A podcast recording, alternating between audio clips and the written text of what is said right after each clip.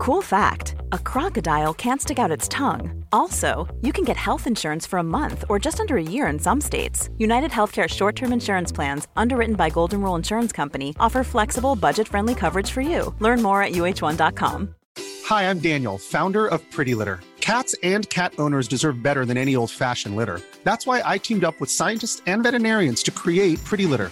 Its innovative crystal formula has superior odor control and weighs up to 80% less than clay litter. Pretty Litter even monitors health by changing colors to help detect early signs of potential illness. It's the world's smartest kitty litter. Go to prettylitter.com and use code ACAST for 20% off your first order and a free cat toy. Terms and conditions apply. See site for details. Quality sleep is essential. That's why the Sleep Number Smart Bed is designed for your ever evolving sleep needs. Need a bed that's firmer or softer on either side? Helps you sleep at a comfortable temperature? Sleep Number Smart Beds let you individualize your comfort so you sleep better together. JD Power ranks Sleep Number number 1 in customer satisfaction with mattresses purchased in-store. And now, save 50% on the Sleep Number limited edition Smart Bed for a limited time. For JD Power 2023 award information, visit jdpower.com/awards. Only at a Sleep Number store or sleepnumber.com. I'm Sandra, and I'm just the professional your small business was looking for. But you didn't hire me because you didn't use LinkedIn Jobs. LinkedIn has professionals you can't find anywhere else, including those who aren't actively looking for a new job but might be open to the perfect role, like me. In a given month, over 70% of LinkedIn users don't visit other leading job sites. So if you're not looking on LinkedIn, you'll miss out on great candidates like Sandra. Start hiring professionals like a professional. Post your free job on linkedin.com/people today. Hey Dave. Yeah, Randy. Since we founded Bombas, we've always said our socks, underwear and t-shirts are super soft. Any new ideas? Maybe sublimely soft. Or disgustingly cozy. Wait, what? I got it. Bombas. Absurdly comfortable essentials for yourself And for those facing homelessness. because one purchased equals one donated. Wow, did we just write an ad?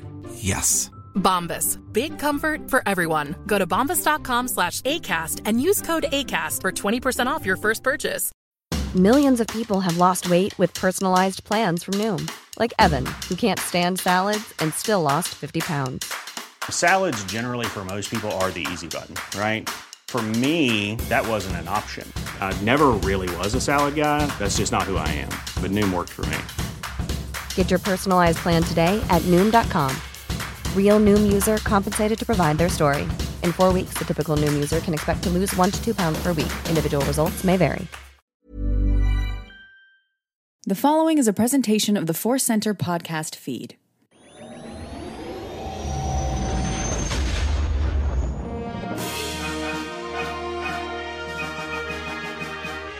From the center of the galaxy, this is the Force Center podcast feed. I'm Ken Knapsack.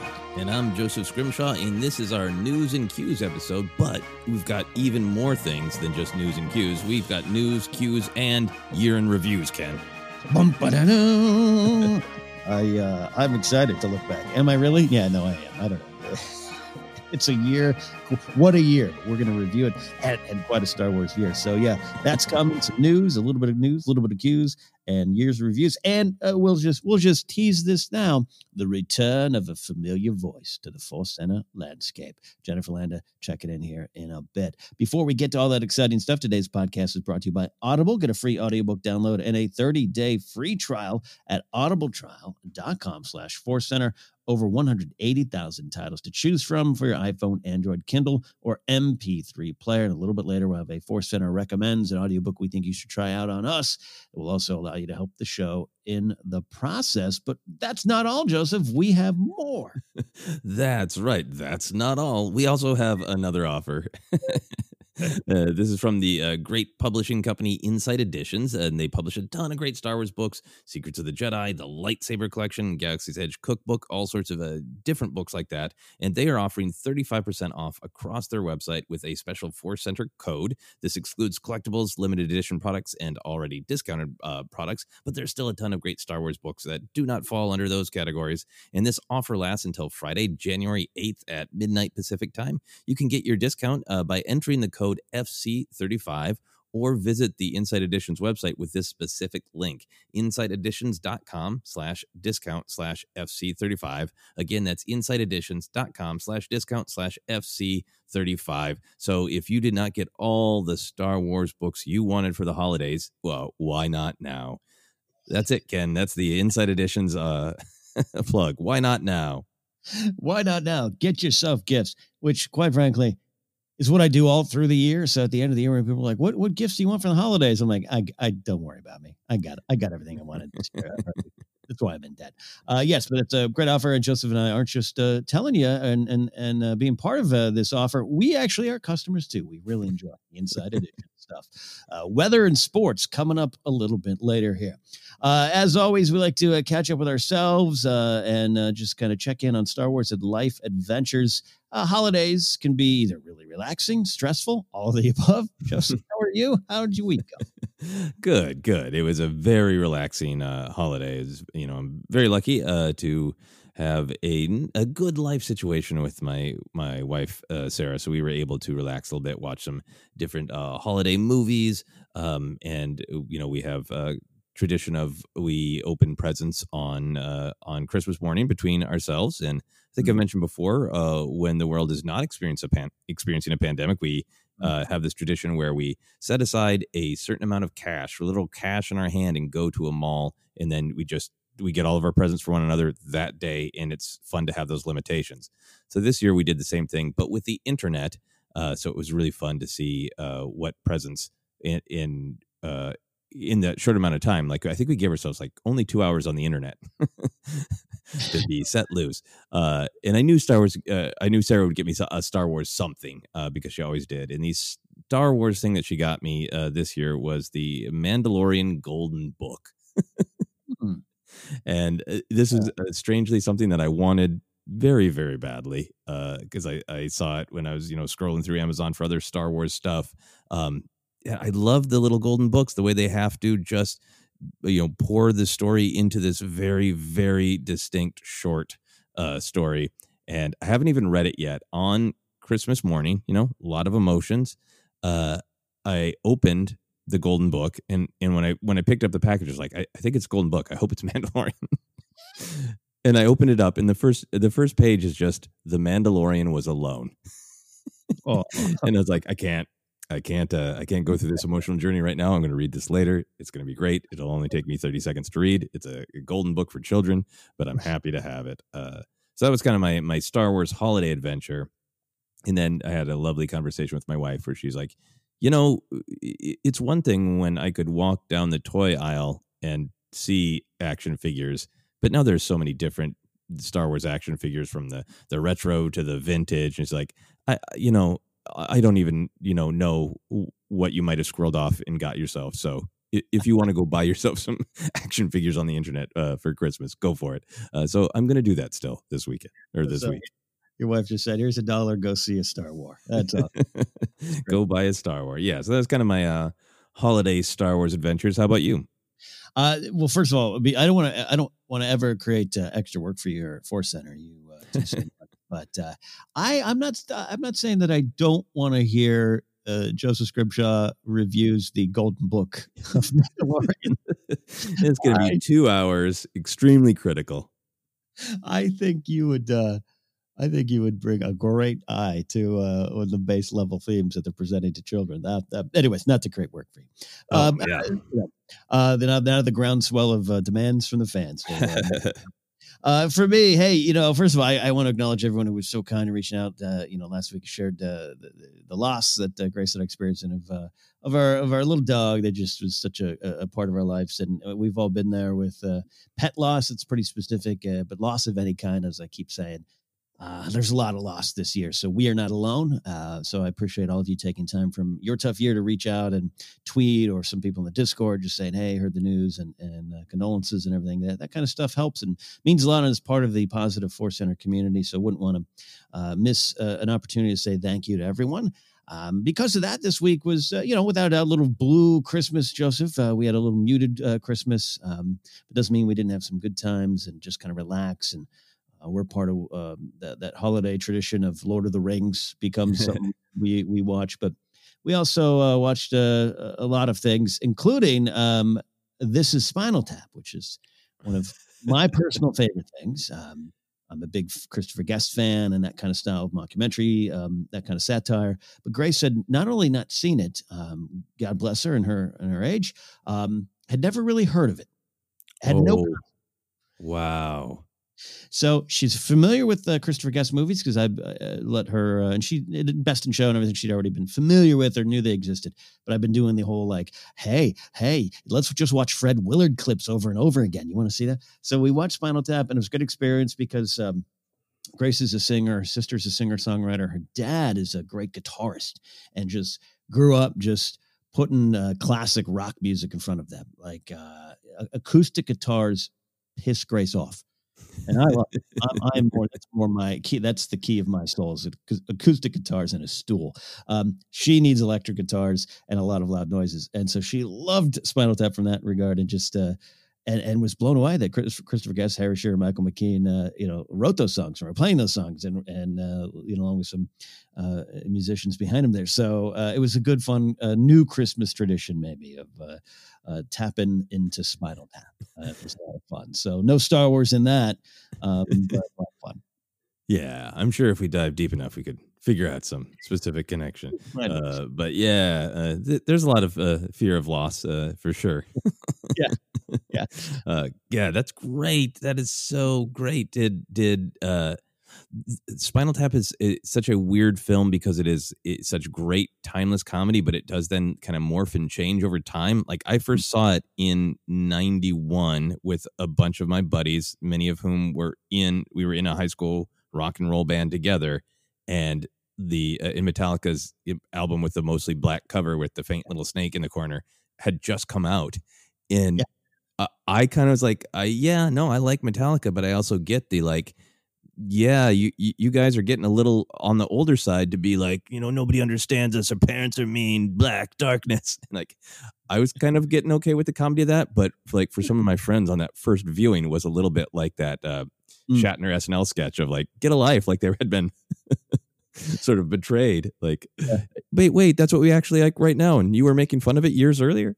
Yeah, yeah. No, look for me, uh, Tap. Uh, this will be Spinal Tap Center for a second. Uh, it, it, it's not only just uh, my style. A lot of not, not I have different ver- versions of my style of comedy, but that kind of that kind of style uh, uh, feeds my soul. And, um, but it is as a as a rock fan, and I know you are as well. Like who I, I watched the Bee Gees doc this week, and and I love documentaries about bands. Spinal Tap still is like the best documentary about a band in a lot of ways. Like it's uh, they're just they're not creating they're just rewriting writing the the wheel of every rock band. So there's a part of uh, part of me when watching that. Like uh, it's it's not even that it's funny. It's just like, mm-hmm, yep, mm-hmm, yep. This is the tale of a rock band. Yeah, no, I mean the lyrics are funny of all the songs, but otherwise they're like solid songs marching through that period of history of rock and roll. Yeah, yeah, yeah, yeah. So uh, yeah, so we did that. So that was good. No, no real Star Wars adventures other than uh, started. Uh, started my journey, and I know you did too, uh, into the High Republic. Uh, at the time of this recording, uh, you and I are about the same linked into the book Light of the Jedi by Charles Soule. And uh, man, Joseph, I don't know if we want to just tease early feelings, but I'm I'm so excited and love what I've read so far.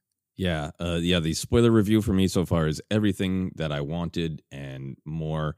I don't think it's too much of a spoiler to say, you know, every time we talked about the High Republic, what I was excited about was the possibility of really diving into a lot of different perspectives from different Jedi. Who are they when everything is functioning well? They're not in lockstep and they have really different perspectives. And there's so much going on in the beginning of this book, but just that one thing that I really hope for in the High Republic is uh, is so rich of just detailed, interesting ideas about unique Jedi, and, and I'm enjoying it so much so far.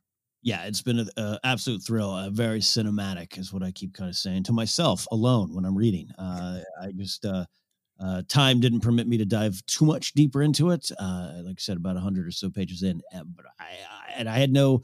I was so excited. Eventually, I got to a real good, uh, excited lather on this series. That I think I started in. A, well, okay, this sounds fun. I I am uh, just blown away how excited I, I, I am, and it's first book. It's the first pages. We get so much more content to come. So hopefully you can keep the feeling going. But I, I already want figures. Right. Right. Yeah. I mean, that it, it gets to the heart of why we like action figures because they are this encapsulation of, you know, making an idea manifest, making an idea you can hold in your hand. And there are already a couple of Jedi I want to hold in my hand from, from this book. Yep.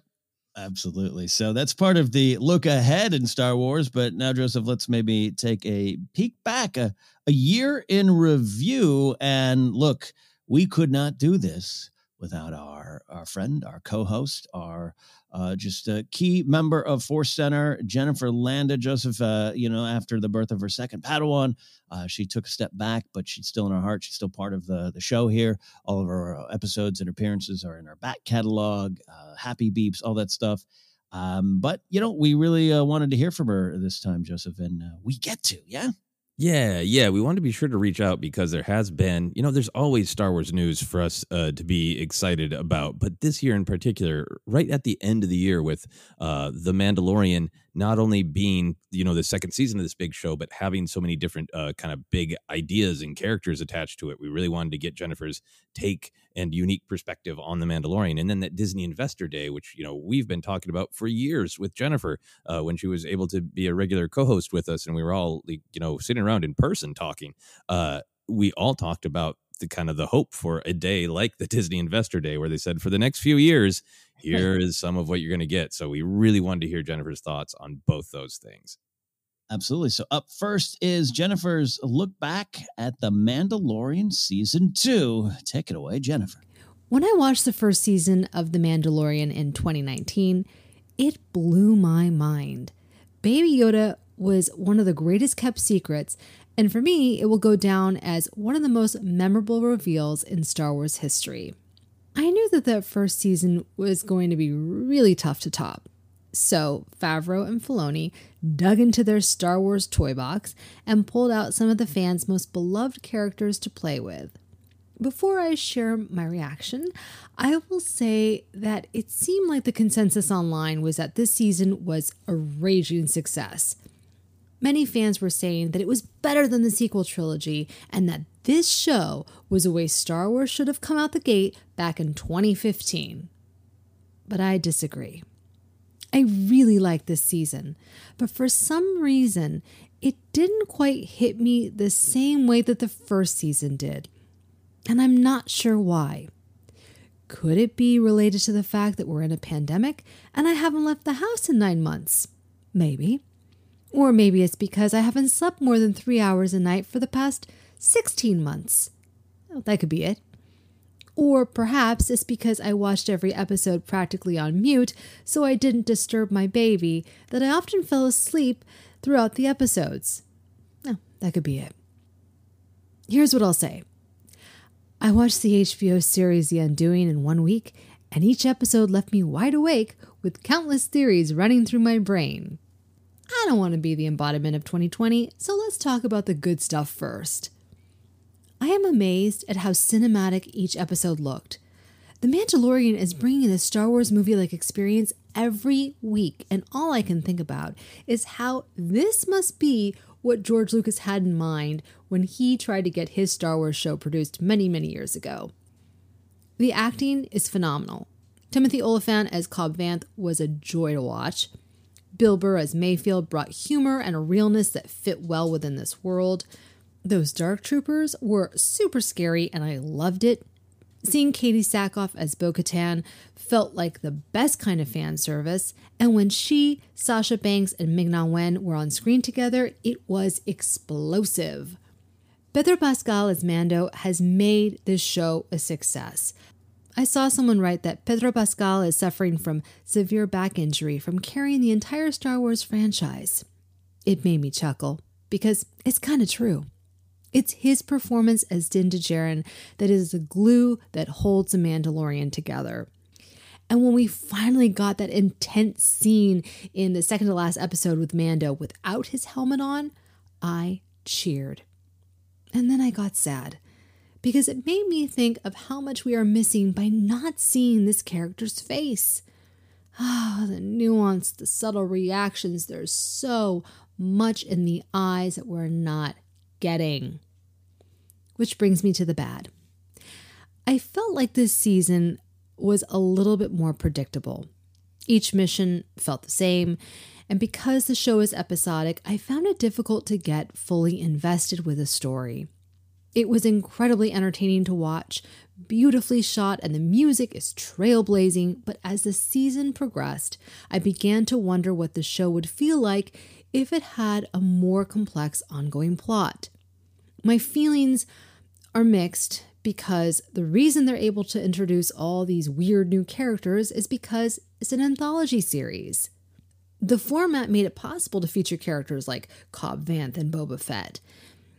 I did feel like the second half of the season began to have more of a continuous arc, but ultimately, the show is supposed to be a serial. This format, it really worked for me in the first season, but this season, I wanted to learn more about these characters and their relationships. I won't even go into how I feel about Ahsoka Tano. Ah, you guys, there's just so much to unpack with that. And Ken and Joseph have so generously given me the mic, and I don't want them to regret it. And I won't get into the weeds about Frog Lady and her eggs being eaten, but it is interesting that a show that beautifully portrays a relationship between a child and a parent could treat a mother character without the same level of care. Okay, all right. It's not fair for me to nitpick. I know. You know, overall, this show was amazing. The second half of the season was great, in part because Pedro Pascal took his helmet off. Just joking. No, it was because we had a core cast of characters on a mission together. It made it thrilling to watch, and I wanted to see how they deal with the skink and the scud pie. There is so much to love in The Mandalorian, and while I may be an armchair critic, this show has my heart. It is still everything I wanted Star Wars to be after watching Return of the Jedi as a kid. Look, if The Mandalorian could get me excited about the return of Boba Fett, I'd say this show is pretty magical. And I can't wait to see what Mando and the gang are up to next.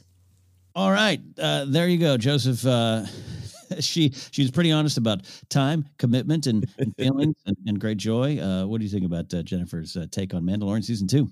Yeah, man, you know, it was just great to hear uh, Jennifer's perspective as a fan, as an individual, but also for for uh, I think for myself to always remember to take that step back of you and I are are have a life at the moment where we can watch an episode of The Mandalorian three four times yeah.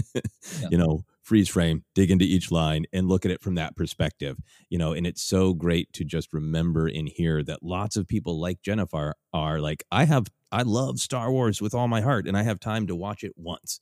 And that yeah. is, you know, there are different ways to to receive Star Wars and I think, you know, things need to be uh, effective when you watch them once and when you really dive into all the nooks and crannies. So it's just great to uh, hear that uh, mm-hmm. the the uh, honesty and the humor with which Jennifer set the stage for. Remember, this is how I'm seeing the Mandalorian is just so great. Yeah, you and I uh, so value Jennifer's perspective and experiences, so different than ours. Um, there's some similarities in terms of generations uh, and how we view Star Wars, but um, uh, she just brings so much uh, different things to the table that we miss we miss weekly and we know a lot of you do too but i, I did love and she handled it so great in a thread but the the frog lady situation uh, uh, and just I thought Jennifer's, you know, you and I both kind of love a lot of things about that, and we're okay with things because I don't know, maybe of course we would because we're, we're we're comics, we're comedians, we're writers, we're men. You and I aren't giving birth uh, anytime soon to eggs in a canister, uh, but I really love Jennifer's perspective of just like, hey, a little more care and nuance for uh, mothers in Star Wars is something she's always been talking about, and I'm I'm glad she mentioned that here this week. Yeah, no, I I totally agree. Of the, I think the Frog Lady thing is complex and worthy of being looked at from lots of different perspectives. But I think a, a valuable perspective that Jennifer has shared uh, for years on Force Center is you know to not just look at something like frog lady as one episode of the mandalorian and you know you know parsing exactly what happens in the episode and is it does the comedy and the drama work together and all those conversations we can have but pulling back and just going in the grand scheme of star wars father and child relationships have been extremely central and then even when mother relationships sometimes should be you know raised to uh, to to a much higher level and be in the spotlight more they're not and that's just one of the things that we really need i think in star wars on screen is to spend some real quality time. You know, it was one of the things that we loved about Rise of Skywalker is centering Leia a little bit more as a maternal figure. But you know, I think we need even more of that, and having Jennifer's always been a great uh, champion for that. Yeah, and and uh, for me personally, just a, a great reminder to sometimes uh, make sure I'm watching definitely Star Wars from my own eyes and my own journey and my own perspectives, but also make sure to uh, have a 360 view on it, um, just to kind of uh, you know keep the keep the table wide open here. Something we try to do at Force Center. Um, she's going to touch upon it in a little bit, uh, but there's also you know that that name Ahsoka. and uh, I appreciate her honesty on that too. Again, more to come here, but uh, you know, it's in there. Yeah, yeah. In in in terms of what really did uh, speak to Jennifer and work, I think I agree with her uh, very much about the power of Pedro Pascal's face, yes. the power of his eyes. Um, he's a, you know he's a great, phenomenal actor, and he does such a great job in season two of uh, both times that we see him with the helmet all the way off. That he looks like somebody who has always worn a helmet, just emotionally. I know people are like analyzing his eye movements and things like that. Um, but there is just a power to a guy who is already has his emotions locked down and they're being exploded by the events he's going through, but also just feels totally nude without that mask on. Um, and I think, you know, one of the great things to me is the way I interpret the end of season two of Mandalorian is he has made a choice to step away from that creed, and that was not a one time only uh, mm. take the helmet off. I think we're going to get a lot more of Pedro Pascal's uh, face and evolving emotions in season three. Yeah, and you and I, uh, we should address. We we we will be uh, maybe talking a little bit more, um, whether it's a big deep dive or just a, a, a, segment on a future show about the Disney Gallery. This look at season two. They approached it a little different this year with one kind of special, one kind of documentary. At the time of this recording, I've been able to watch it. You've not been able to watch it. We want to address that, but we did see Pedro on set a lot and a lot more in season two. And I'm glad Jennifer brought that up because not just his face, his presence. This is nothing. I want to make sure nothing against Lateef Crowder and Brendan Wayne and anyone else who helped build the Mandalorian in season one and season two as a character. But it makes a big difference to have Pedro and, and his thoughts and his choices and his perspective and just his energy. Uh, and and I think that's why for me, looking back, a lot of the little moments in season two really resonated with me than perhaps more uh, than they did in season one, uh, because uh, he he was able to embody the character a little bit more and a lot more, quite frankly. And he's just such a an amazing actor. I've been doing a Game of Thrones rewatch again, and just uh, kind of got through season four, and I'm just I, never stopped being moved or blown away by what he brought to the character of Oberyn Martell, uh, a book character that he just exploded on into a next level. So I'm glad she pointed that out. Pedro's face. We need more. more Pedro's face. Yeah. And I think, uh, you know, that's going to continue to be a discussion about The Mandalorian. We'll see how it goes. We'll see where other uh, Disney Plus shows go of there's there's lots of different approaches to Star Wars storytelling. There is the more episodic. There's the you know kind of I think Mandalorian is is trying to be very minimal in its mm-hmm. in its dialogue. It's very tip of the iceberg uh, storytelling of you know characters say exactly what they need to in in maybe hint at an emotion uh, except for Moff Gideon but uh, the the Wikipedia page of Star Wars villains in a uh, in a way I, I still enjoy.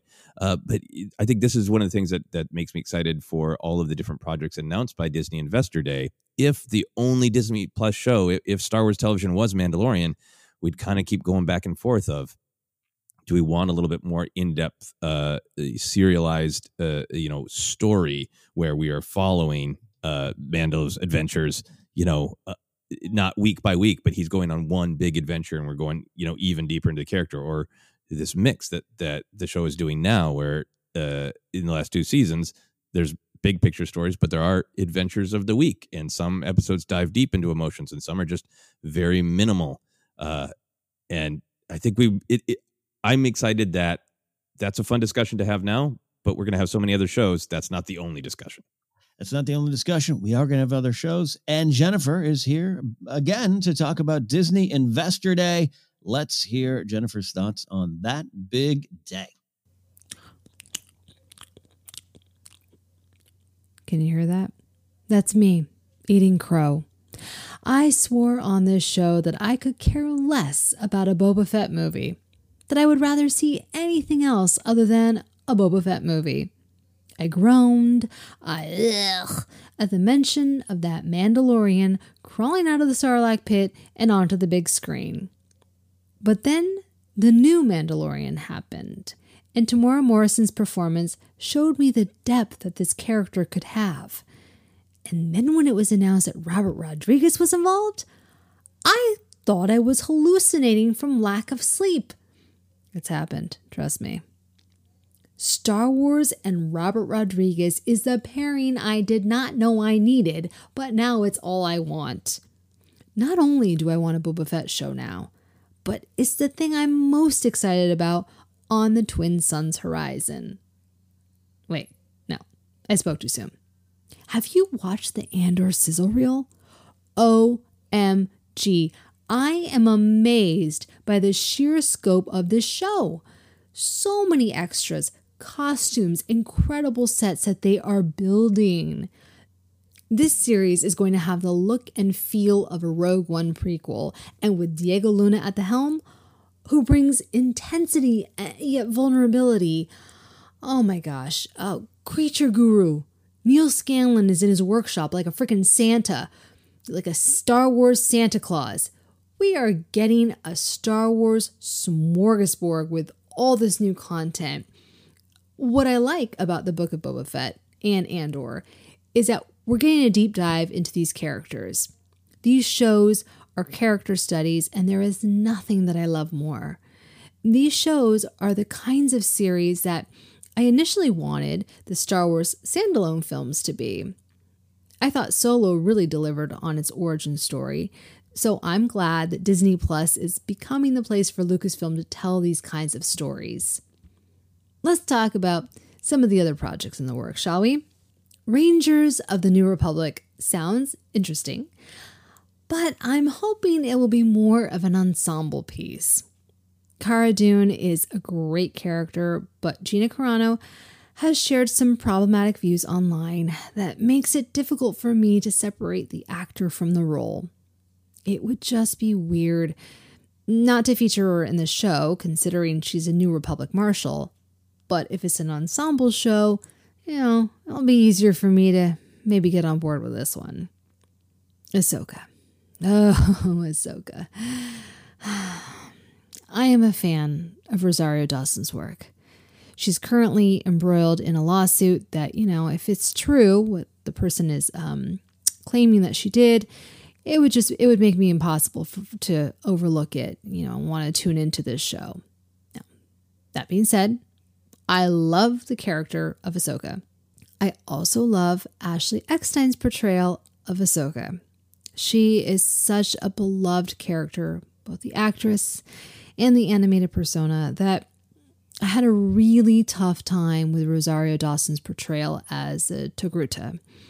There is something that Ashley brings to the character of Ahsoka that I felt was missing in Rosario's performance.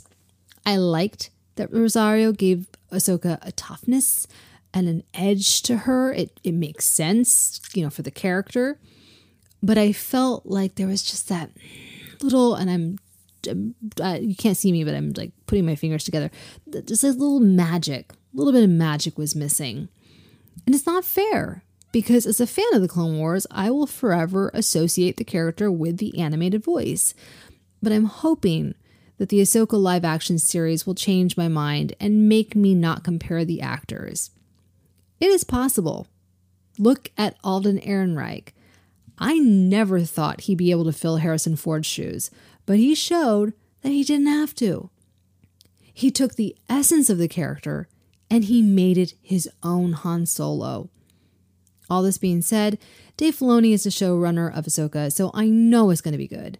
The character of Ahsoka has been close to his heart, so obviously the show will be too. When I heard Hayden Christensen would make an appearance as Darth Vader in the Obi Wan Kenobi series, I was like, uh, all right. I don't know why. But you know, maybe when you have all this other Star Wars content, not everything is going to shake you to your core, you know? Speaking of, eh, I would love to watch The Bad Batch, but I just don't have the time. When I watched the sizzle reel, I just I felt old and I felt so far behind in my Star Wars experience. I never really watched Rebels. I've heard wonderful things. I didn't watch Star Wars Resistance, you know, and that's okay. I'm at the point in my fandom where I can recognize that not everything Star Wars is going to be must see TV for me. It would be fun if my daughter got into it, but you know, she's a little young. Because the truth is, I only get one hour of TV a night. It's like I'm a child. I get one hour of TV a night if I'm lucky. So, would I rather watch a new episode of The Book of Boba Fett or an episode of The Bad Batch? These are the kinds of decisions that the adult Jennifer has to make. It's, these are tough decisions. Okay, I'm running out of time, so I'll quickly address the rest. Lando, love it. If it's Donald Glover donning the cape, we're in good hands. I've been a fan of Justin Simien's work and his podcast. It's really, really good. So I think he and Donald Glover could create something really special. While I want The Mandalorian to move away from his episodic roots, I'd love to see the Lando series actually lean into that. Every episode, Lando could have a different adventure, you know, a different rendezvous with a droid. It could be so fun. I'm not going to even go into The Acolyte because I haven't had the time to research, and I haven't watched Russian Doll. It's also on in my queue, but you know, I hear it's really good. If we could get Natasha Lyonne in space, oh, well, I'm all in on that. Lastly, Rogue Squadron. I was not excited when I read this announcement. I mean, I always liked the Rogue Squadron video game back in the day. What was it Nintendo 64? Ah, but I always had a hard time getting into the X-wing book series. I really had a hard time with it. I tried many, many times. But then I saw director Patty Jenkins' pitch for why she's directing this new Star Wars film. And now I am on board. Jenkins posted a video of herself talking about her father, who was a pilot. He lost his life in service.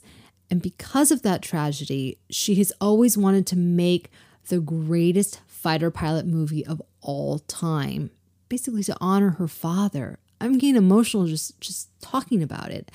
You know, she showed so much passion and thoughtfulness in her video that it just made me say, okay, all right, you know, this Rogue Squadron movie is going to be so good because she's bringing her life to this movie. She's bringing her life story, her history. Uh, and because of that, I think that this Star Wars film is going to have a totally different energy and tone than the other Star Wars films we've gotten in the past. And I can't wait. It always feels a little weird to get excited about Disney Investor Day. It makes the relationship between Star Wars and its fans feel so transactional and businesslike. I'm not naive. I know that's how us fans are seen, not just with Star Wars, but you know, all these properties, the way that they talk about the fans, the fans. Well, you know, we are consumers, and Disney is hoping that we will buy whatever they're selling. But then when they start showing the behind the scenes featurettes, and I see the creators the actors, the sculptors, the costume designers behind these Star Wars stories, I remember that these films and shows are more than just content. They offer a wonderful escape from our cruel world. They remind us the importance of having hope during dark times. They are fantastical, whimsical, mystical, and magical, and it's why I personally can never have too much Star Wars. All right, there you go. That's a big look because there's a lot of shows, Joseph. The first thing, first thing I got to talk about, I was listening to this uh, when she uh, sent the files across to us. I was making some breakfast, having a you know cup of coffee, getting ready, and I get to her uh, reaction to Hayden Christensen, and I almost spit out my coffee. I just was laughing so much in a good way. In a good way. I I, I understand it. I understand it. So, uh, where do you want to dive in on Jennifer's thoughts on uh, all the stuff that came on Disney Investor Day? is uh, so many great thoughts. Uh, I love the uh, the honesty. I love the uh, perspective that I think Jennifer is really communicating of um, we don't not all of us have time for all Star Wars, and there's nothing wrong with that. Uh, and just uh, highlighting how much that this again, what I was saying about Disney Investor Day is, I think this is what's great about what is coming down the line is hey, if there's a Star Wars that comes out and it's not for you, wait six months and there'll be another one that might be more up your alley. And I love that Jennifer is highlighting. These are the ones that I'm excited about. These are the ones I might not be able to make time for. These are the ones that I'm on the fence about, but we'll see. And I think that's just such a great approach. We don't all have to be excited for every Star Wars. Um, yeah. And then just on a personal note, uh, having gone through this journey with Jennifer over the years, when I was emailing her uh, to to set the, up these recordings, uh, she emailed back uh, already, you know, before I even heard these that she's like, I'm thrilled about Boba Fett. And I, I literally alone in my home pumped my fist because I've been excited about Boba Fett for years. And Jennifer's been like, I don't know. You know, she's, she's definitely been one of those people who, you know, didn't, didn't really catch the Boba Fett fever uh, back in the day. And I'm just, it just made me so happy that, you know, yeah exactly what she said once they got Temuera Morrison in there once the you know writers and the directors and the actors uh started in the stunt coordinator started to dig in and make a, a character out of the mystique then mm-hmm. she's excited. I was uh, that was just a great moment of star wars nerdery where my my star wars buddy jennifer landa was also excited for boba fett.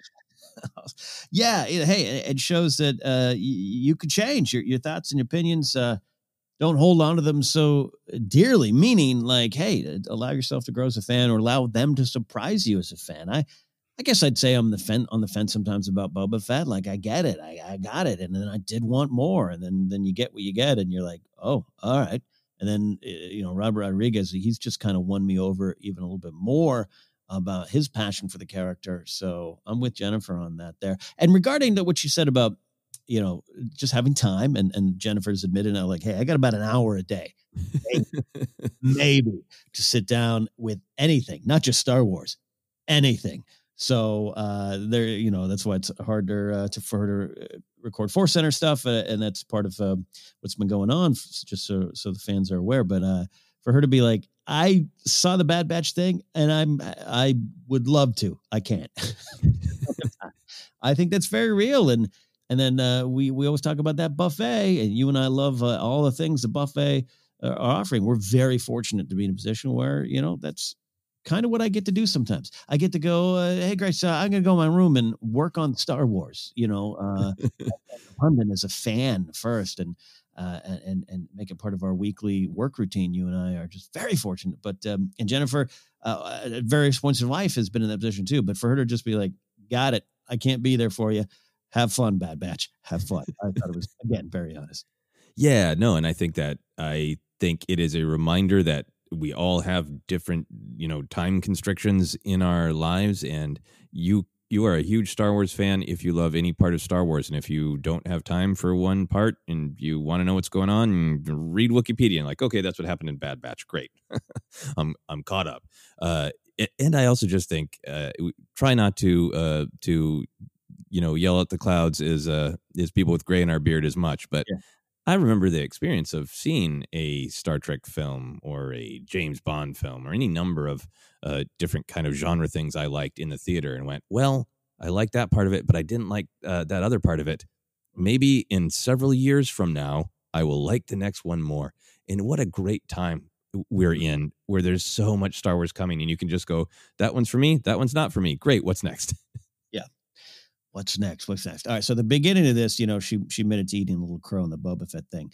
I don't want to serve anyone crow that they don't deserve to eat. I don't want to. I don't want to come from that point of view uh, in life, not just Star Wars, where I want to be like, "Ha ha, you're wrong." But I, I, you know, I'm very curious to check back in after Kenobi to see what Jennifer thinks about Hayden, Anakin, and and him being back. Yeah, yeah, absolutely, absolutely, and uh, and see if it if it speaks to her or not. Yeah, and you know what? It might not, and that is okay. Uh, crow is a dish best served rubbery and feathery, I think. I um, so, uh, unless you have any other uh, thoughts, uh, you have anything left? Uh, reaction to Jennifer's uh, reaction? Uh, no, my I think my only other thought is uh, sharing uh, her her Cassian Andor excitement. Um, and we're going to be able to talk about that because that's one of our uh, news features. But it's ju- it's just great to be able to uh, hear from Jennifer. It was great that she had uh, this time to share her thoughts, and you know, uh, uh, totally understand uh, everything going on in her life and that whole pandemic thing. Uh, we, we look forward whenever we can to get her perspective and just always a reminder of how much uh, you know in our years of of sitting in person doing these podcasts together and discussing back and forth on the air of, are we excited about Boba Fett are we excited about Rogue One what do we think about this and all that how much uh, she uh, changed my perception of Star Wars and I'm really grateful for it Yeah, and we understand too. Uh, we have um, over the years, uh, last couple years, uh, got some new listeners, or you know, even with Mandalorian, some new ears come swinging through. Some of you might not be super familiar with Jennifer here in Force Center. Maybe you know her from a YouTube channel and TikTok videos or something going on right now. That's Jennifer. We just adore. She's such a key part of this team. And you can go back, like I said, and check out her back catalog of Happy Beeps episodes, which look, I listen uh, to our, our shows a little bit. I, I listen to Star Wars Counseling. Uh, when I had my old daily job where I'd go into work, it was, it was it was a joy to put on, you know, Joseph, your show and all this stuff. But I got to say, uh, due respect to you and me, Happy Beeps is the only thing on this network that I would listen to a few times. Um, Jennifer's so good and made me just want to be a better broadcaster. And uh, if you guys haven't listened to go back and listen to the episodes. And by the way, sometimes we know we have there's some still broken episode links in our catalog because of uh, just an error that happened when we switched servers. I try to correct those when I can. Uh, let let me know if you go and click on a Jennifer Landa Happy Beeps and it and it cuts off or something like that. Jennifer actually put a lot of time in. I reached out to her and she helped me repair a lot of those old audio files. But if one slips in, let me know because I want you all to experience the glory that is Jennifer Landa's takes on Star Wars. All right, Joseph, you mentioned it, but let's dive into the news. Not a ton, uh, I, which you'd expect in uh, this holiday week, but a couple things we want to discuss here. The first one up is uh, this uh, kind of headline, and, and again, a shout out to the fine folks at Star Wars Newsnet. They always do a great job collecting the stories. They got a great podcast themselves, the Resistance broadcast. Check it out. Uh, I want to shout out uh, them because uh, in this type of week where you're not getting the big headlines, it's great to go to a great news source and just kind of look out in the galaxy and see what's there. And they highlighted this story about Rayne Roberts being more in the spotlight. Uh, this comes from, I think, initially a Reddit thing, uh, the Star Wars leaks Reddit. I don't really spend time on Reddit, gray in my beard and whatnot. Um, but this idea that Rayne Roberts, who is the Lucasfilm VP of Film Development and has been a Story Group member now uh, for a bit, is uh, uh, co-developing the Acolyte with Leslie Headland, and then working on a future slate of movies. Future slate of movies, not too surprising for me nor is the co-developing the Acolyte, Joseph. But uh, I, I, I really enjoyed that news, and I want to get your thoughts on that. Yeah, yeah. Now, what I think this came from is the her her uh, bio on mm. actual, you know, Lucasfilm or Star Wars.com. I, I can't remember which was updated with this information, and I think somebody on Reddit pointed it out. So, you know, this is not uh, random uh, Reddit theories. This is just somebody on Reddit noticed that something was legitimately updated on a legitimate website. This was really fun for me because I don't, uh, you know, go uh, diving into who who's on the story group uh, all that often. You know, uh, some people like Matt Martin has a, has a you know really great, really public uh, Twitter presence. Uh, so you know, Matt is really very uh, you know uh, I'm, I'm aware I'm aware of Matt's thoughts uh, in a good way in a good way uh, on Twitter. Mm. Uh, so that was fun for me to just look into Rayne Roberts, and there was a couple things in here that was really great for me. Um, big picture just co-developing the acolyte of leslie headland is clearly from interviews that we've seen somebody who knows star wars loves star wars but i like this approach that seems to be developing of lucasfilm wanting to bring in new voices. So you get that new of like what do you love in star wars? What angle? What what has never been done you want to do? But then having somebody who is you know in the story group is invested in the whole history of star wars to give that perspective of the old too, which I think that's just kind of a necessary ingredient. So mm-hmm. co-developing the acolyte uh, makes perfect sense to me.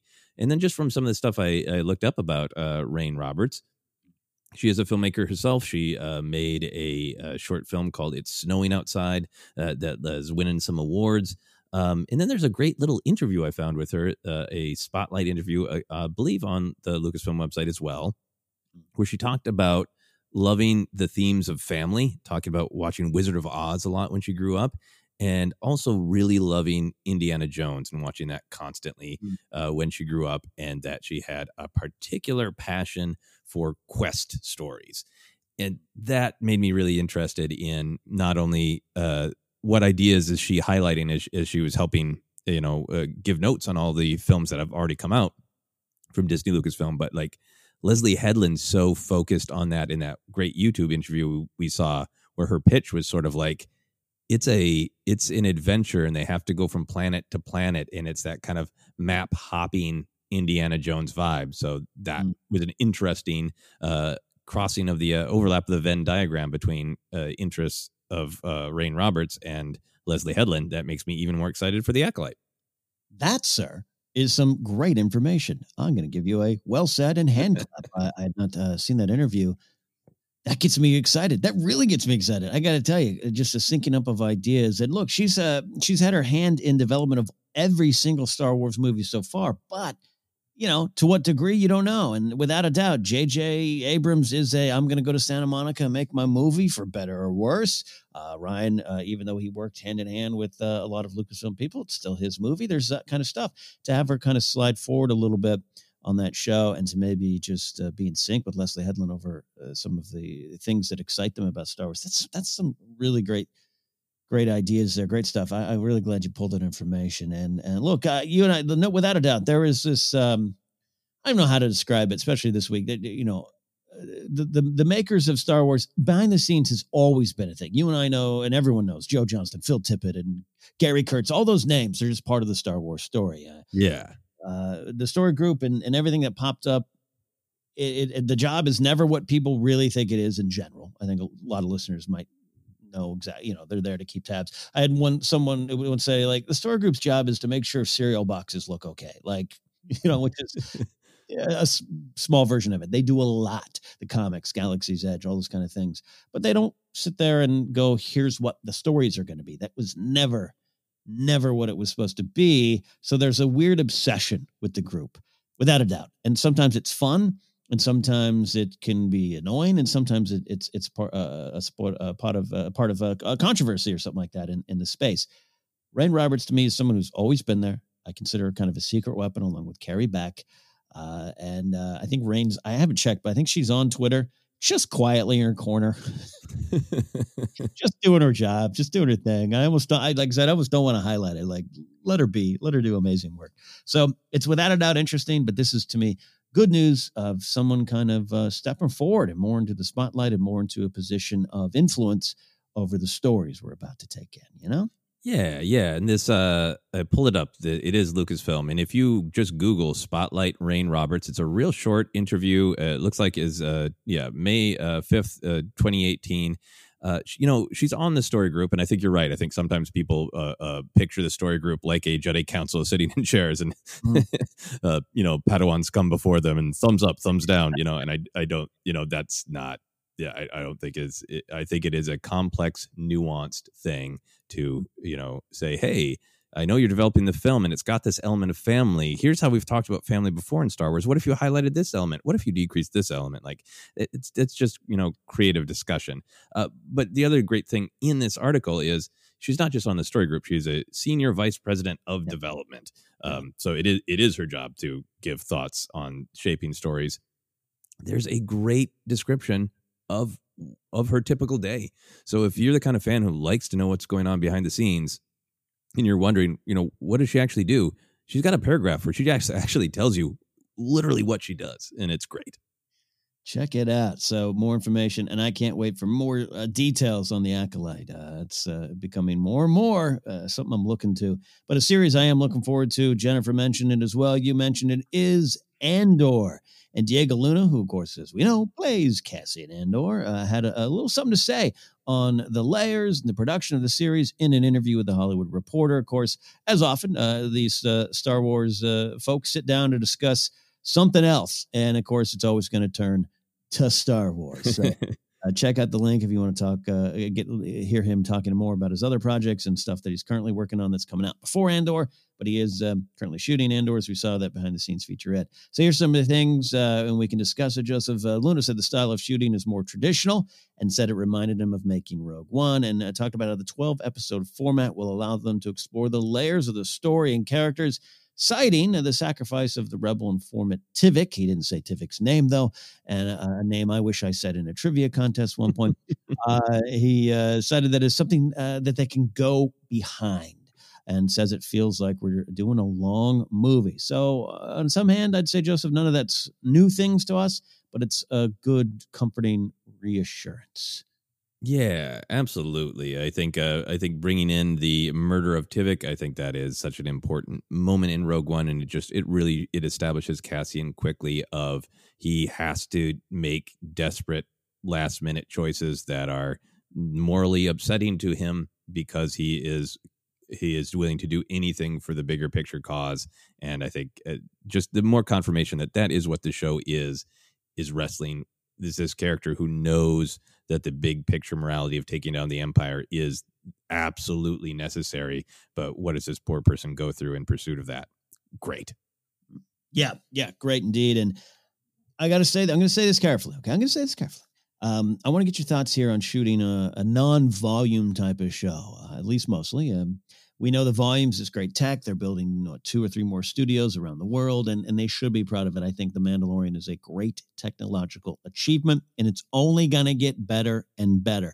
I say that time and time again because sometimes, I don't know, I poke at it a little bit. I, I think that's only because I I grew up original trilogy kid. I grew up a, a different era of filmmaking, but I, I, think it's gotten better. We all know the Phantom Menace had the most practical models in it, so I think you all know where I'm going with that.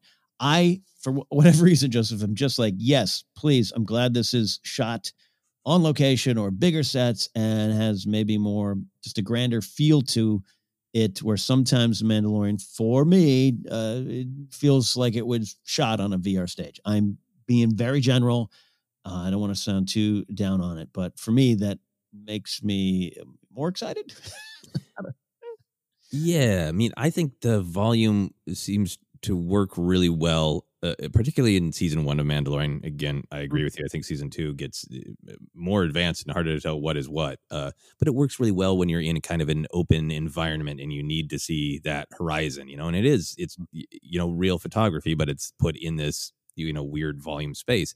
I wonder if for Cassian and Andor there is just budget stuff going on that you know Favreau is like, oh, great. Yeah, I, I've been developing this tech. I want to try it out. I know you can't spend that much money on Mandalorian because what if just nobody signs up for Disney Plus? It's a big swing. So let yeah. me do, I, have got this creative way that I'm really, you know, uh, creatively and technologically invested in proving I can do this.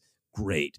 Now there's a little bit more success. There's a little bit more budget maybe for Cassian Andor, but I also think it might be creatively driven because mm-hmm. the volume really does, for me, seem to work well for big open skies or showing more environment behind somebody. And just from the little sets we saw in that sizzle reel and just the nature of what Cassian Andor is, if it is a gritty spy movie, I would imagine you're dealing with lots of tight, confined spaces full of shadows. And you mm-hmm. really need those to be real. Like it seems like Mandalorian, you know, when they need a hallway, they build a hallway. yeah. And uh, I think Cassian Andor, I'm sure, is going to have some big amazing shots of uh, you know cityscapes and in you know uh, uh, natural environments but i think a lot of it is going to be slinking around mm-hmm. in the dark mm-hmm.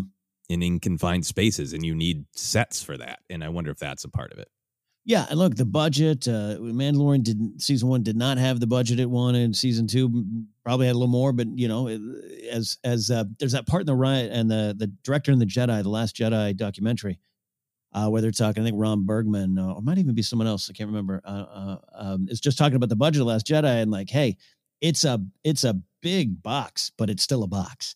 We still have concerns. We still have choices to make. So uh, the volume and a lot of what happened in season one, particularly Mandalorian, absolutely has something to do with budgets. And and man, uh, Andor probably has those limitations as well. But and, and, and I want to give credit to the you know that shot of of uh, Din Djarin looking out into the sun uh, in chapter uh, 11, uh, you know, uh, in the you know, across the ocean as the sun sets and uh, and and Katee Sackhoff and everyone blow up the boat. Like uh, beautiful stuff. Beautiful. Yeah. Um, but even they felt at times they needed to go out to uh, Simi Valley off the 118 freeway for some big, bigger kind of things. And, and it's just, it's just a personal preference. Makes me excited. Doesn't necessarily mean the story's going to be better or great. I mean, you you could have all the money in the world and all the great locations and sets. You still got to get it right, and I trust they'll get it right because of what uh, what the approach is. So, yeah, and I I believe I believe they said something about you know I believe in that Disney Investor Day presentation. Kathleen Kennedy said that they had built more volumes, and I, I think there is some stuff that is in a volume in mm-hmm. London. I think it just sounds like there's more practical sets as well. Yeah, yeah. and again, I I, I was. Uh, made foolish by the Disney Gallery season one look, where I was like, "Oh my god, that was the volume." Uh, so I think everyone I'm, I'm over apologizing, but uh, uh, you know, how Hickel, don't get mad at me. Um, I'm just excited about. Uh, I'm excited about Andor. I'm ex- so excited about Andor. And yeah, you know, I'm, I'm, i want Crix Madine to show up. All right, that's one of my. Crix Madine would be great. I do think one thing because we haven't had you know as much time to talk about Andor because that sizzle reel came out with that Disney Investor Day, which was like you know all, mm-hmm. so much information. Um, the sizzle reel looks great, but I just I don't think that uh, any fans should sleep on their excitement about uh, Mon Mothma. Right? Just yes. the fact that she's there is you know not not only this great real life story with Genevieve o- O'Reilly, uh, but you know getting to spend more time with that character and mm-hmm. knowing that Mon Mothma is a character who is going to be half having to make hard choices about what the rebellion is, but then Cassian's the one who has to go and do it and go execute those things uh, that could be some really interesting espionage and, and moral Star Wars storytelling. Yeah, you know what? I, I don't eh, want to extend our show too long today. I, I almost think seriously, it's not a it's not a joke or a or a you know um, uh, hey everyone gets a Star Wars story kind of observation. But Mothma the series at any point could have been something they could have done to me because that's such a fantastic character that's the depth of that character goes back to even the Return of the Jedi novel. You, I've said before, I'll say it again. Go back and read that novel. The description of Mothma, you look at and go, "Oh, this is the plot of Rebels." Got it, got it. Dave, Dave drew, drew upon this a lot for Rebels. Just the description of Mothma as a character, and for Genevieve O'Reilly, like you said, to come back from cut scenes in the in uh, the prequels, Revenge of the Sith, and get to pl- play this character. I, I almost don't want to build up expectations that she's a main player in this show, but I feel as though she should and and and hope, and I agree with you on that there. So great, great pull of uh, recognizing Mothma. Excellent. I'm happy to uh, discuss Andor more. I'm so excited about this one. So excited indeed. Hey, let's get to our Force Center rec- recommends an audiobook we think you should try out on us. This one kind of sets up what we're talking about on Thursday, Joseph. That is right. We are recommending the book, The Legends of Luke Skywalker. Uh, this is an interesting book, Ken, that you and I love some stories from and are challenged by other stories, but it's a great Star Wars uh, book because it's all point of view. It's all what people think they saw or think they know of Luke Skywalker. And that really does dovetail into the episode we're going to do on Thursday, which is looking, uh, taking a close look at all the ins and outs of Luke Skywalker's appearance at the end of season two of Mandalorian. So that is what we're recommending to look at some legends, uh, rather, listen to some legends of Luke Skywalker. Listen indeed. Download your free audiobook today at audibletrial.com slash force center. Again, that's audibletrial.com slash force center for your free audiobook. It's that time where we take a break, reset, and return with your questions here on Force Center.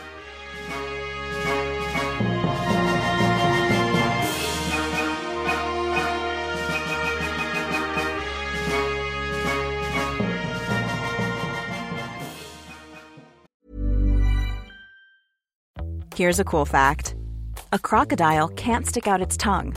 Another cool fact you can get short term health insurance for a month or just under a year in some states. United Healthcare short term insurance plans are designed for people who are between jobs, coming off their parents' plan, or turning a side hustle into a full time gig. Underwritten by Golden Rule Insurance Company, they offer flexible, budget friendly coverage with access to a nationwide network of doctors and hospitals. Get more cool facts about United Healthcare short term plans at uh1.com.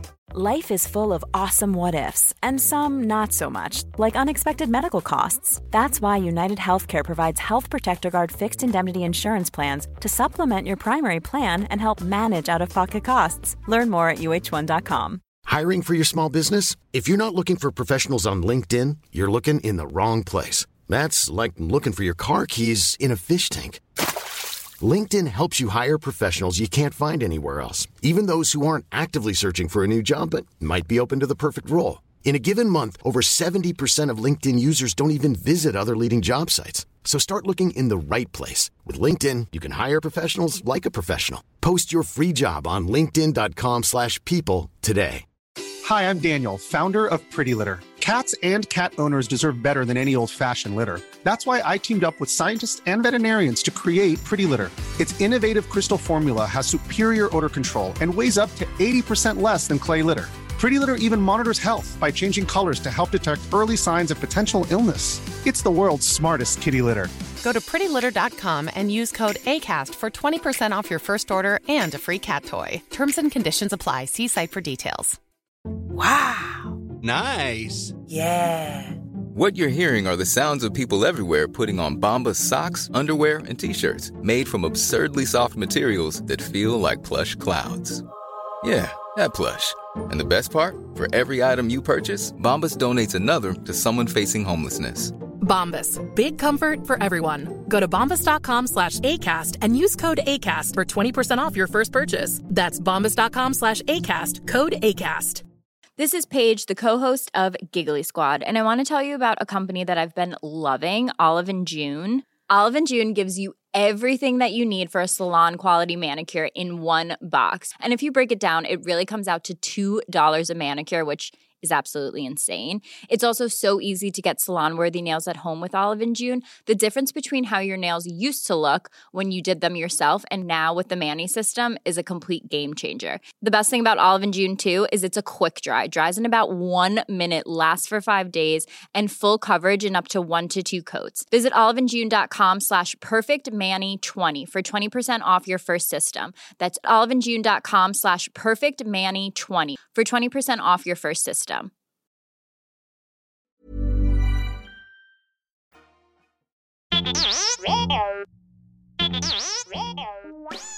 Hey, Force Center friends, make sure you're keeping up to date on all the great content from Jennifer Landa. Whether it's YouTube, Instagram, or TikTok, you whippersnappers, Force Center's own Jennifer Landa continues to bring you fun, informative, and insightful laughs and moments. Also, Jennifer brings her experience and perspective as a Star Wars loving mother to her DIY projects, blogs, and more. So be sure to head on over to jenilanda.com. That's J E N I L A N D A.com for articles like how to make your own Darth Maul sneakers or 10 unique Star Wars baby gift ideas. Follow Jen on Twitter and Instagram at Jennifer Landa and on TikTok as Jennifer Landa 1138.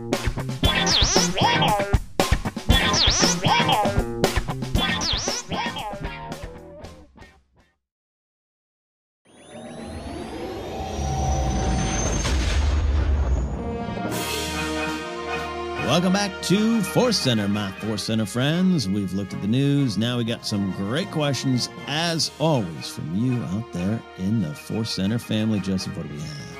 That's right. We got two questions, uh, or rather, two questions from Twitter, two questions from Patreon, for a total of four questions. I can still do math. Let's go to our first question from Twitter. It comes from Lanky S. Daw. Uh, Lanky says, Do you think there is any chance that they will at some point redeem Old Man Sheev? Or is the pure evil absolutely necessary for Star Wars? Thanks, and may the Force be with you. May the Force be with you, Lanky. Ken, what do you think about that? About uh, the possibility of redemption for Sheev? Uh, right now, Sheev uh, appears to be uh, dust in the Exegol wind. Uh, but this is such a great overall question about was that ever a possibility uh, for Sheev, or is he just simply evil incarnate? W- where do you land on that? I wrote I wrote my notes, no, and then I, I did a paragraph. Um, look, I think we may one day get a reason for his fall, a young Palpatine series, uh, and on its own, and, and, you know whatever. If, if something pops up in the acolyte, so be it. But uh, I'm not anticipating that. Um, and, and, if we may get a reason, it might come from a real place. Might garner some sympathy or maybe just some understanding. But to me, you have to land on the end result is that he just he went down this path and it is evil. And I do think the story kind of needs that at least from him. I'm not saying again it, it would be compelling. Give give me a Hiddleston as young Palpatine. I, I'm all there for all those kind of thoughts and speculations over the years. I just don't and you and I love Palpatine. You and I have talked about it. We love him in in in, in what he brings and what McDiarmid brings. Uh, vaudevillian type of villain. I think it's needed. I just don't ever want there to be too much room for oh poor Sheev, if that makes sense. Yeah, no, I think so. I think that makes perfect sense. I think he is uh, the absolute uh, epitome of evil in Star Wars, but I think evil in Star Wars is not just this natural state, right? I don't think I don't think Sheev was born evil. I don't think anybody in Star Wars is born evil. I think that is to me the the heart of the morality of Star Wars is that something happened to Sheev that opened him to fear, that opened him to anger. Uh, I think something happens to all of us that opens us to fear and anger on on almost daily basis. And I think that the great story of the dark side is he gave into that and he just never questioned it, never tried to turn back from it, uh, had no hope, no compassion, just shut off all those things. And he made this uh, choice. And I think there is there's this distinction of you know of how we talk about evil in storytelling. Um, you know, and sometimes it's just it, there's there are good wizards and evil wizards, or you know all mm-hmm. that kind of stuff. And you know, functionally, when you watch the Star Wars movies, the Palpatine is, yeah, can't be turned back, never has any doubt that uh, fear and anger and control are the right way. And anybody who uh, thinks compassion is a strength is a naive uh, fool who doesn't understand the truth of the mm-hmm. galaxy, that it's all just uh, chaos and violence. And the only uh, reasonable thing to do is to make sure that you are the one who's winning that constant battle. Um, mm. But he just, he chooses that philosophy and, and therefore, you know, sometimes when we're talking, I, you know, I'll describe actions of the, uh, of, of Palpatine, whether through the Clone Wars or, you know, what the Empire's doing is evil actions. But I think he is, like all of our, our characters in Star Wars, a being who made a choice. And I would be open to that storytelling, depending on how and when and all that, of what was it that that broke him? What was it that opened up that that fear uh, that made him fall. And I think we mm. talked about it a little bit. Um, I, I think when we are talking about uh, in one of the scene by scene episodes, when, when we were mm-hmm. talking about his box of manipulations of Anakin, yeah. um, th- there does seem to be this this real f- that his fear is a loss of power or a loss of control, mm-hmm. and everything that he does, the, the Sith are all about power and control, obviously, but you know when he wears the mask of the politician and where he you know sheds the mask and is just like i am a wrinkled uh, you know old uh, wizard uh it, it's always about how can i have unlimited power you know and even the mm-hmm. way he delights in the death of plagueis you know mm-hmm. is that plagueis was uh, such a fool as to drop his guard and, and lose his power uh, I'd be really intrigued by that. I don't ever want to be the story of like uh, that boy was born and he wasn't right. You know, yeah. I want it to be he could have made a different choice and he didn't, and the galaxy suffered because of it. Yeah, yeah. Look, there's nuance to be had, and there's nuance in his story. But I just love this idea of him looking into the flames and seeing the galaxy and being, "I want it all and i can't have it if i can't have it i want to destroy it and, and i can't let go of of this quest and i and i can't let go of uh, my own existence here because i just want power that's the ultimate goal unlimited power that should be the title of the series if we're going to get it so yeah i'm with you on that and he's intriguing he should be analyzed he should be looked at and part of this part of my answer is a little uh, you know uh, looking out at the fandom and going i just don't want a lot of see he was just misunderstood no, I totally understand where you're coming from. And I think understanding why somebody made a bad choice does not make it okay that they made a bad choice. I think, you know, I, I, am big, I think, on this in the story of Star Wars and, and often in real life of I it's it is great to have empathy and understanding for why you chose an action, mm-hmm. but then also say, but but that action is unacceptable because it hurts other people. And I and I'd be very happy if that was a story of Palpatine where you can see uh oh, why you made those choices. It does not make those choices okay. He's not, you know, yeah. a misunderstood, you know, uh, character. He, yeah, he's a character who chose evil repeatedly over and over again. Yeah, and you you and I enjoy a good Star Wars redemption story, we have some great ones to dive into. So uh, great stuff, Lanky. Yeah, absolutely. We'll move on to our next question from Alejo. Alejo says, uh, "What are some of the biggest what if in Star Wars that you wonder about? It could be something within the story, uh, and or a real life what if. I constantly wonder if Toshiro Mifune uh, did play Obi Wan. So Ken, where does your mind go? Do you go into the actual story of a what if from the story, or more of a uh, like Alejo was mentioning a what if in real life? I think because this, and I also saw a couple folks and, and folks uh, we know in this industry uh, who are who just learned the Mifune story. Like uh, that's part of the kind of making of Star Wars legend too. That that's what George wanted, and that would have changed a lot would have changed a lot in terms of casted and uh, the look and feel of Star Wars. Um, so, uh, and that's something that you know, I obviously love Guinness and and, and you, you and uh, McGregor. I, I, obviously love that. Um, goes without saying, but that's that's a delicious what if and and it's great that uh, new generation not even new generations but that that kind of inf- information can kind of get a new life again. So i think because of that i didn't go into the story too much joseph with this question and i went into behind the scenes stuff and i got to say i think about this a lot a lot. I don't know the exactly what the answer of if it had happened but i think of ron howard directing episode one which mm. is if you believe certain tales was something that was on the table. To what degree? We don't know was it a passing conversation or was it uh, you know something that went down the, the path of negotiations it didn't happen and george just felt no i want i want to uh, really put my vision out there. I think about that a lot. You and i love the prequels. You and i have come to a great spot on the prequels and i love phantom menace. I think i love it more and more uh, in, in, a way and it might just be because of Ratts Tyerell to be honest but no doubt. And and George will tell you, I wrote the dialogue in a certain way. The actors are acting in a certain way. It's its own nostalgia to some of the serial stuff. And I don't disagree with George at all in that because who am I to disagree with the man in flannel? But without a doubt, on record, uh, you listened to any interview with Harrison Ford, Carrie Fisher, Mark Hamill. George, in communicating with humans, not his favorite thing on set. All right. uh, and uh, the faster more intense becomes a joke for a reason. And Ron Howard, I, I, I uh, he's a actor's director. I think uh, Bryce Dallas Howard, I think his daughter's not only uh, keeping uh, in that in that path, but I think going to eventually surpass him. I really believe there will be a point in that time where you'll look back and go, "Kids, do you know Bryce Dallas Howard was a, was an actor too, much like her father." Um, but I think you and I grew up with Happy Days. Uh, Ron Howard, a different feel for us. He, he's directing Splash now. Um, I, I, but I just, I just him with working with the actors. I just wonder. I don't. I'm not saying it's better, and I'm just, I just wonder what that would have made that movie feel like.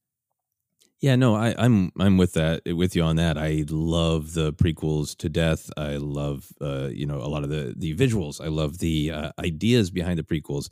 I still do think that there are some moments that uh, come across is uh, flat, and and I know Lucas sometimes says, "Yeah, I know I wanted it that way."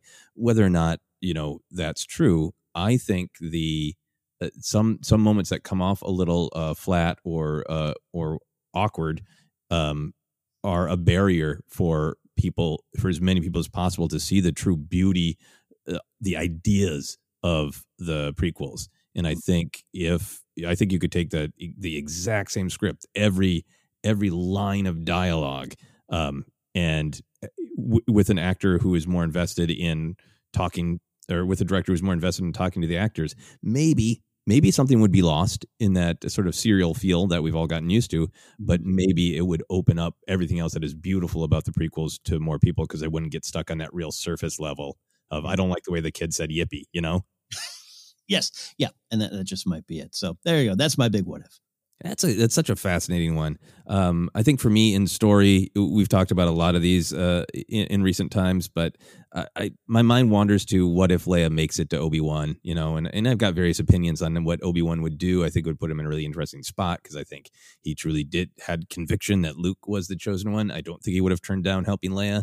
I think he wanted to wait until Luke came to him mm-hmm. in some form or fashion that the force seemed to dictate it but i think he'd have a real hard time leaving the planet without luke so i think that would be a real fun uh, what if if leia made it to obi-wan um, in terms of real life stuff this is one that just jumped into my head, perhaps controversial uh, because it's about Star Wars, so it's controversial no matter what. Um, I think Ir- uh, I think Irvin Kershner did just such an amazing job on Empire Strikes Back of just bringing out the soul of that movie. I sometimes wonder what would Return of the Jedi look like if Irvin Kershner had directed it. Um, and you know, because I think uh, I love Return of the Jedi. I know it's a lot of people's favorites for lots of reasons. Some of my very favorite moments in all of Star Wars are in Return of the Jedi. But every once in a while, there's there's like an acting choice uh, that Mhm. could maybe be more soulful, uh, in, in more that kind of Empire Strikes Back feel. You know, uh, that Kershner again was a real a director who really, really, really spent a lot of time with the actors trying to find you know this kind of next level of emotional truth. Those lingering shots of uh, you know Leia looking at the door of Echo Base closing, or Han looking at Luke as he walks away and just pulls out so much emotion from uh, just silent shots. Every once in a while, I wonder, you know, what what would the movie Return of the Jedi be like if it if it had that sort of direction? I yeah, you know what? I I, I, I that's a great choice, and, and yeah, the story choice. Uh, Leia showing up for to Kenobi. Uh, you know, I mean, what ifs always change the story. Obviously, butterfly effect and whatnot, but that's a that's a giant one. That's a because because I want to know what Obi Wan like. All right, buddy, what are you to do now?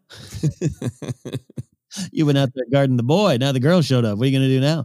Um, interesting stuff. But as far as Kershner, yeah, nothing take nothing away from the late Richard Marquand. Uh, he was in a tough spot. Uh, you know, uh, stepping in there, George, without a doubt, uh, uh, by his own admission, micromanager, looking over shoulders, and and and very hard probably to direct in that uh, circumstance, even if it was a good circumstance and not one full of fighting or tension or anything like that. I, I think it was, but yeah, Kershner being Lucas's old teacher, one of his teachers and mentors at USC, like having the ability to push back, you get the sense that again, no tension or fighting, but just like Kershner was like, "Cool, you want me to direct Empire? I will direct it. I'll do it. Let me do it. Let me do my smooching and all those things." Those great, sweet interviews he gives. I think there would have been some. Uh, I think you're right. Some little more, little more depth pulled out of some of uh, the quieter scenes. Absolutely think so.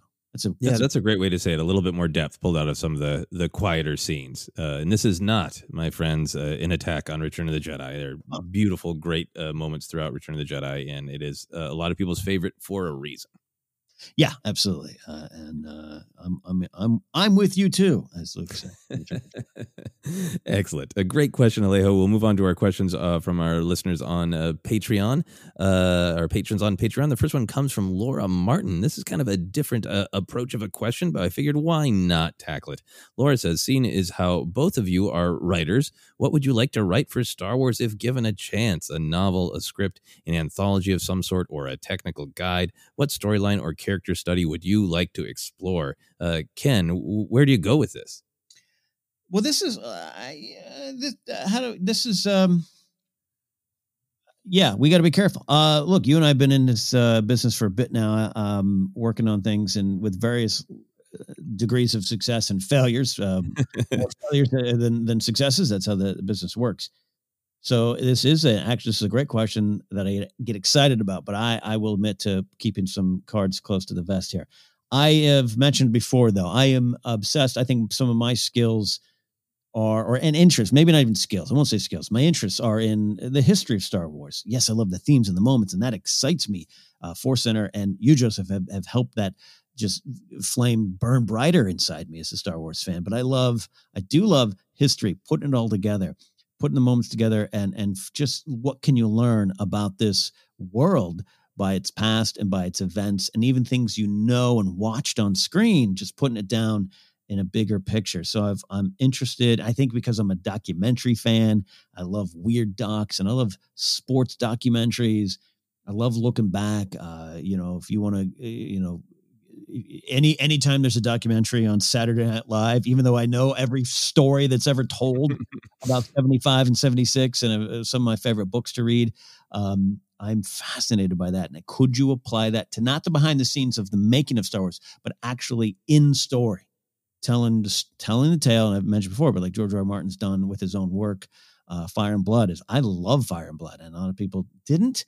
I love it because it's a history book of a, it's a fictitious history book, and it worked for me, and it's exciting, and it helps you analyze the big themes and the characters even more. So that's something a direction I would go in. Yeah, man, this is so great that this question uh we picked this question for this episode that you started by talking about Spinal Tap. So now I'm just Mm-hmm. imagining you making the uh the Max Rebo version of Spinal Tap.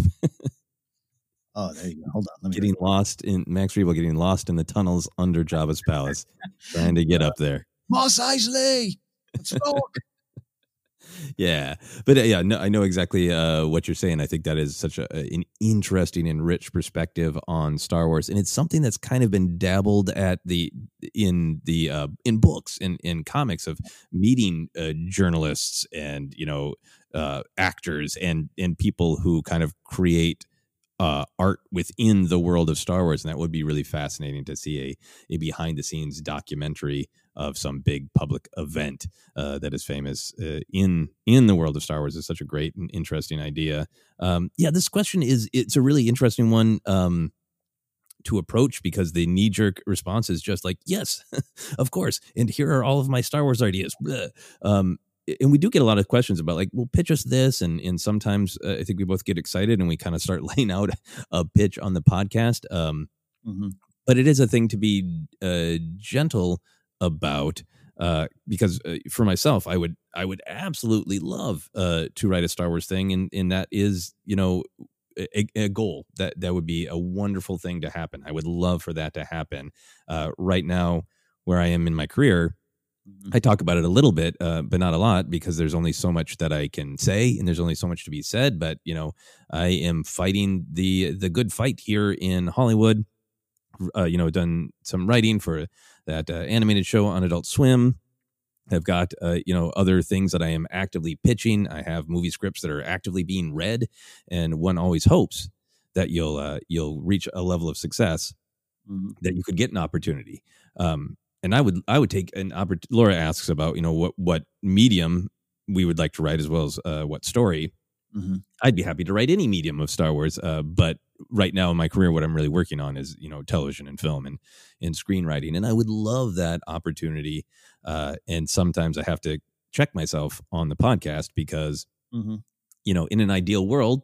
Uh, there's an opportunity to actually be in an office making this pitch, and I have to be careful to, to not be like, yeah, you know, I've I've talked about it 72 times on my podcast. Yeah. Uh, but to answer uh, Laura's question, um, I really, really, uh, I love the Jedi, and I, I think there are so many stories about different individual Jedi and how they relate to the bigger philosophy of the Jedi and therefore the philosophy of Star Wars. And yet, still, each one of them is their own unique character with their own unique background, their own unique relationships. It's what I'm so excited about in uh, the High Republic. So, Mm. I think that's the kind of uh, uh, story that I would like to tell. Um, the other thing being, I, I have mentioned this on the show before. Of uh, I did do some work on an, a stage play for Obi Wan Kenobi's perspective. Um, that was something that uh, James Arnold Taylor was interested in pursuing, and and I worked on it, and it was great fun. It was really really fun to actually just get in and, and dabble in the world of Star Wars. Right now, there's there's no way uh, forward uh, for that project, but it it did whet my appetite for like, ooh, it's fun to it's fun to roll up your sleeves and get in there. Mm, yeah. We'd love to roll up our sleeves and get in there.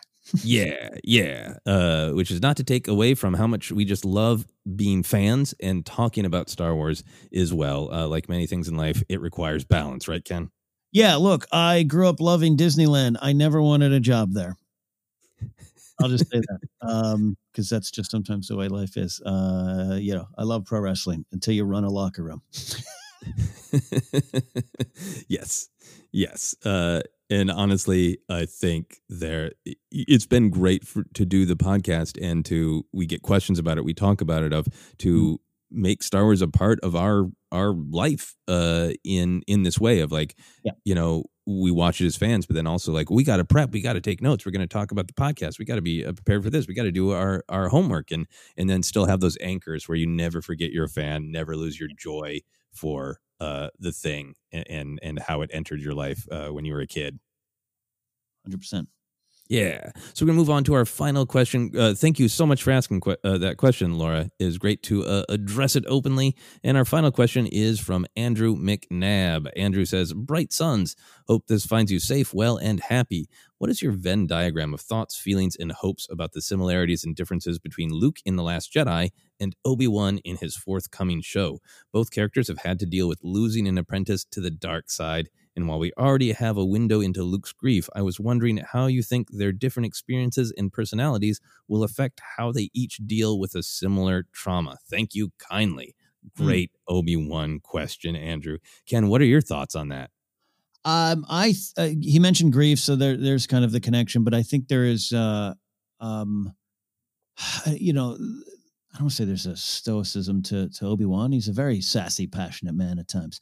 I, I just think he comes to a better spot of how the, finding the way to move forward. And so that's what I look at their different experiences. He's seen successes, Luke's successes, uh, seen successes within the Jedi Order. Luke in the Last Jedi, we're gonna maybe find out more. It was all on his own, you know, even though he maybe had some Force Ghost whisper in his ear.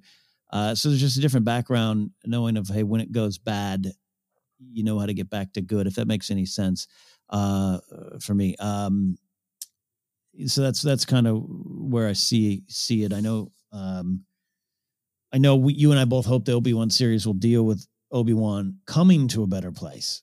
Mm-hmm. So I'm mm-hmm. fascinated by the fact that he, at one point he thinks I'm lost in the failure. I can't have this again. Maybe uh, he rejects the idea of yeah, I'll protect Luke. I don't want anything to happen to that poor kid, but I don't want to teach him. Maybe he has some that connection too um, and then that he just knows the textbook way of how to go forward. I guess is what I'm trying to say.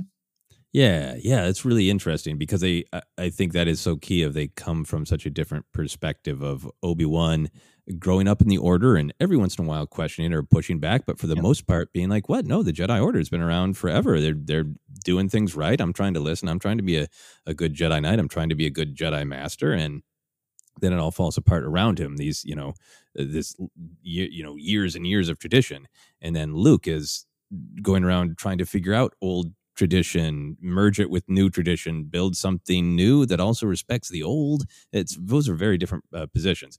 I think the big picture thing for me is I, I love how much Luke's um, mistakes are based on this well-intentioned obsession with mastery. You know, I've talked about it before on, you know, in Empire Strikes Back, where that's where Yoda is really like, you know, it takes the most serious mind. You have to concentrate. You can't run off. You can't be cocky. Um, and and uh, you can't want adventure. And Luke really tries to master those things. And in that one moment, he has, to me, an understandable uh, just split second of he he sees all the horror that uh, Ben Solo is going to bring as Kylo Ren and ignites the blade for just a second and then immediately goes of course not of course not and turns it off and it's that one moment where he failed in his mastery and he loses everything because of it and I mm-hmm. think Luke is just so hard on himself of like yeah absolutely he, he probably should have found a, a way to get through to Ben mm-hmm.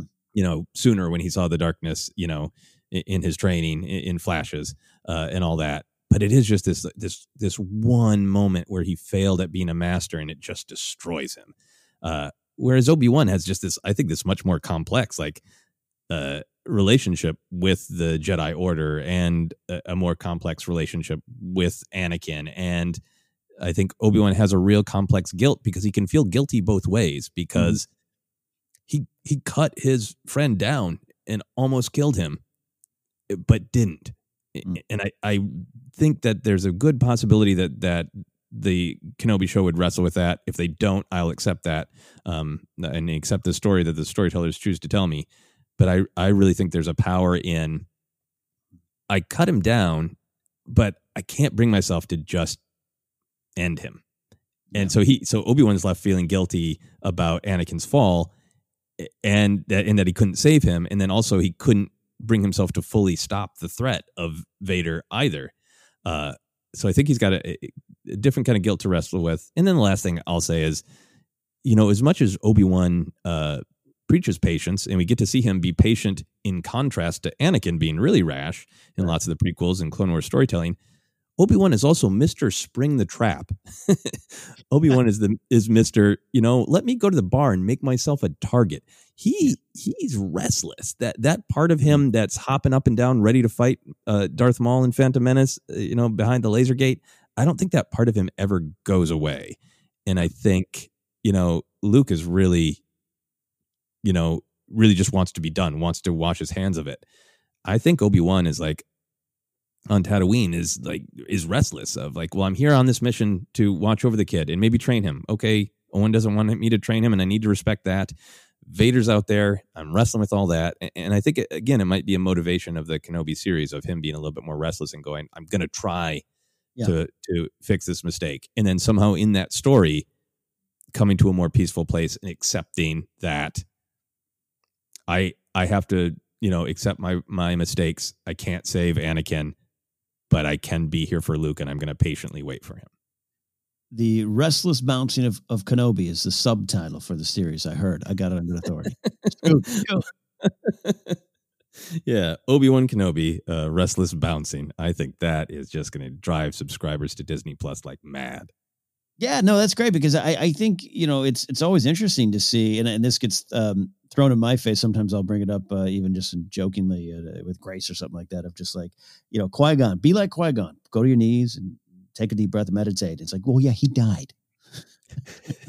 Kenobi, Kenobi won, and it's like, well, yeah, yeah, yeah. But I think that's a part of Kenobi. You're so right. It is. He he he had the you know relationship with Satine, which is uh, about passion and and attachment, and some things he's uh, trained against. And so I think there's constant battle of of pushing down some natural instincts, uh, which is not a bad thing in life, but it can also be a dangerous thing. And so that's that's part of the part of the battle with Kenobi. Yeah, yeah, exactly. So I'm I'm so excited uh, for that show because I think there's so much to explore, and I think Andrew's uh, question really taps into that. And, and uh, I think what's great about Andrew's question and making these comparisons between Obi Wan and Luke is not only is this Obi Wan show going to be really interesting and insightful for Kenobi fans, but I think it's going to have some great Star Wars poetry that's going to speak to the Last Jedi and speak to Yoda's uh, choices to be on Dagobah and all that kind of stuff. So I'm so excited for it. Uh, any final thoughts on that one, Ken? No, great stuff from Andrew. Yeah, absolutely. So thank you to everyone for our questions. Andrew, Laura, Alejo, and Lanky, all great Star Wars questions. Yes, and if you have a question for us, you can find the way to get to us. It's on our Twitter page. It's pinned to the top. Uh, Force Center Pod on Twitter. You can like our Instagram page, like our Facebook page at Force Center Podcast. And of course, if you want to uh, ask us questions, you can support on Patreon at patreon.com slash Force Center. Find the tier that best suits your needs and desires to support the show directly. Podcasts available in a lot of spots, including Anchor, iHeartRadio, Apple Podcasts, and now Amazon Music. We have merch available at teepublic.com slash user slash force center. We got our own stuff going on as well. You can follow me at Ken or go to kennapzok.com. We also like to highlight charities, but uh, for right now, I'll just say go to the charity spotlight tab on my website. A lot of things me, friends, or listeners of the Knapsack Files have uh, recommended as different charities to choose from. Uh, Joseph. Yeah, you can find me Twitter and Instagram at Joseph Scrimshaw, and you can check out my website, josephscrimshaw.com, for lots of other comedy adventures. Uh, on New Year's Eve, I'm doing an online show with my friends, The Double Click. So if you want some New Year's Eve comedy music, uh, we're going to play a fun comedy role playing game, all sorts of just having a little bit of fun uh, at the end of a challenging year. You can find that ticket link on my website, josephscrimshaw.com. Do it, my friends. Do it. Hey, big deep dive this week. More about Luke, Jedi's, the Jedi way, hubris. Oh, well, there's going to be a lot of discussions of hubris. Going to be fun. So uh, pay attention to that one coming your way. We want to give a special shout out to Jennifer Landa. You can follow Jen online at all the places as well. Uh, we appreciate her taking the time out of her uh, busy schedule in life to comment on some of the big things and help us look back. So thank you, Jen. We'll see you soon. So for Cassian Andor and the volume, this has been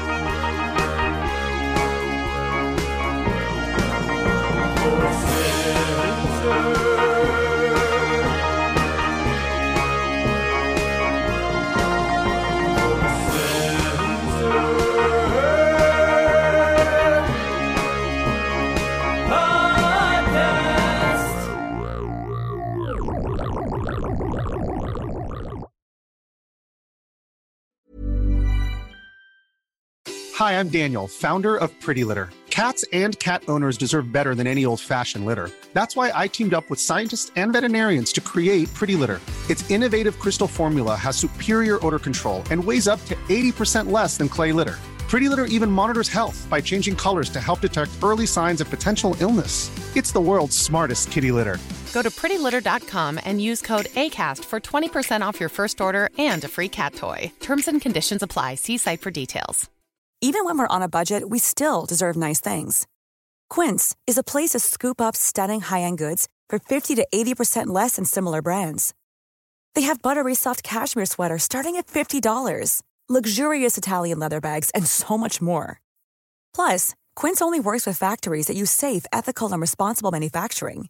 Get the high-end goods you'll love without the high price tag with Quince. Go to quince.com/style for free shipping and 365-day returns.